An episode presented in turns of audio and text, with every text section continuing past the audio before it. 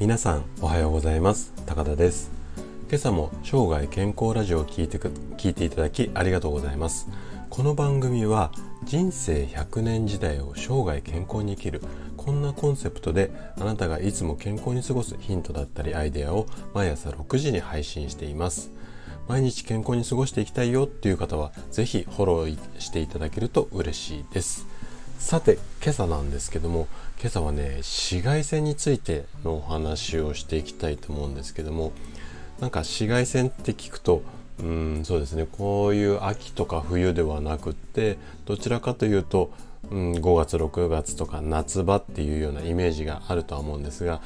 えっとね紫外線を浴びないと免疫力が低下しちゃいますよこんな理由について今日は話をしていきたいのでどちらかというと、まあ、紫外線というよりも免疫力っていうキーワードで、まあ、お話を聞いていただければというふうに思っています。で、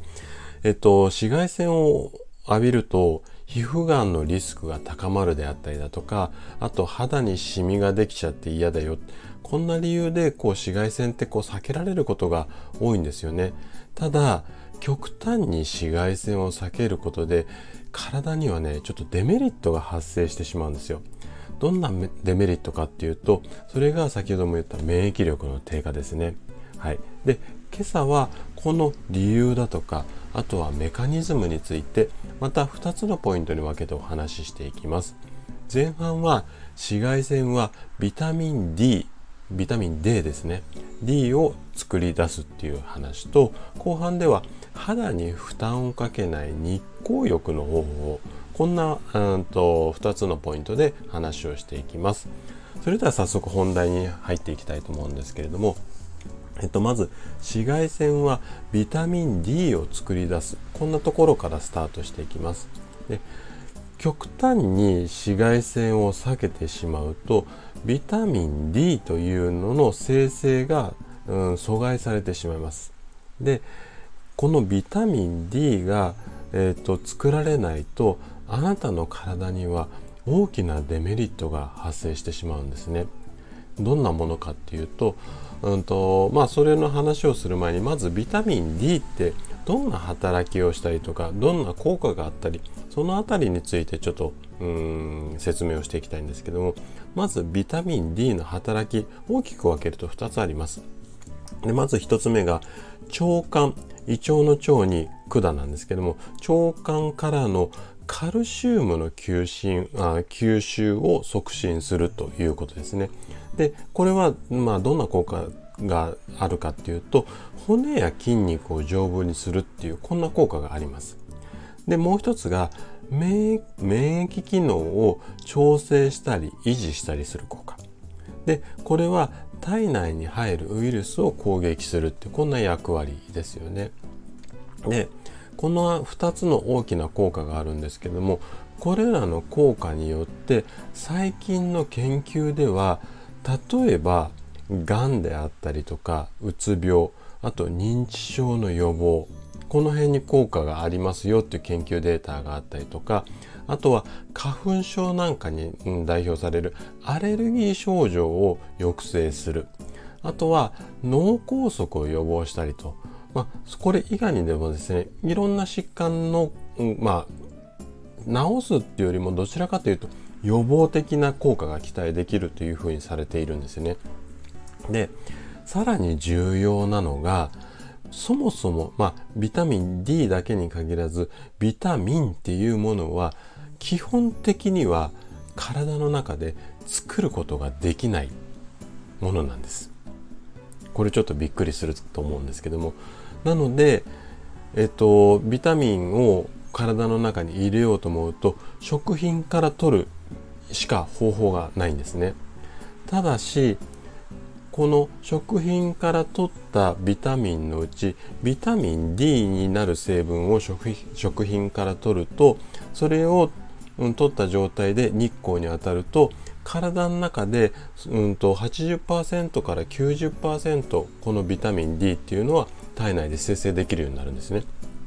なのでまとめここまでの話をまとめると極端に紫外線を避けすぎないでビタミン D を上手に生成することが必要となります。ここまでは大丈夫そう大丈夫そうですかね。でも紫外線を反対に浴びすぎると肌に負担がかかるっていうのも事実なのでまあ日光浴をする際にこんな方法にをまあこんな方法で、えーと、日光浴をすればいいですよっていうことを後半お話ししたいいきたいんですけどもで後半は肌に負担をかけない日光浴の方法この具体例をですねお話ししていきたいと思います。うんと注意したいとかこうした方がいいですよっていうポイントが6つぐらいあるので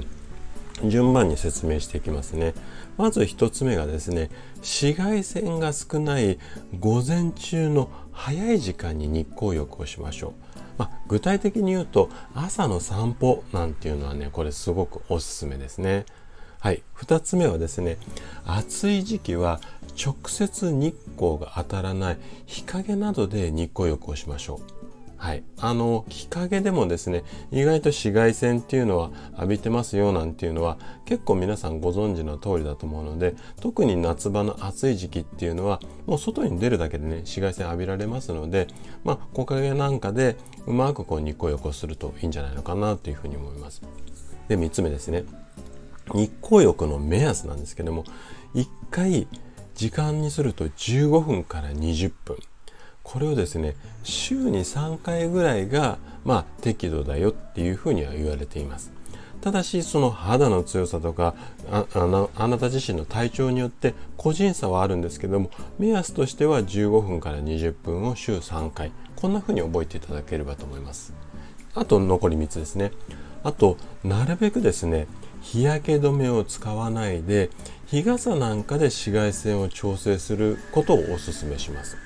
でもし日焼け止めを使うのであればその紫外線の量に合わせて使い分ける。で、えっと、具体的にはですね pH とか SPF の値だとか、まあ、いろんなこう紫外線のこう強さとかっていうのがあるのでこの辺はググっていただければ、あのー、分かりやすいかなと思いますのでその辺に合わせてこう日焼け止めの種類もいろいろあるのでその辺をうまく使い分ければいいかなというふうに思います。で最後はですね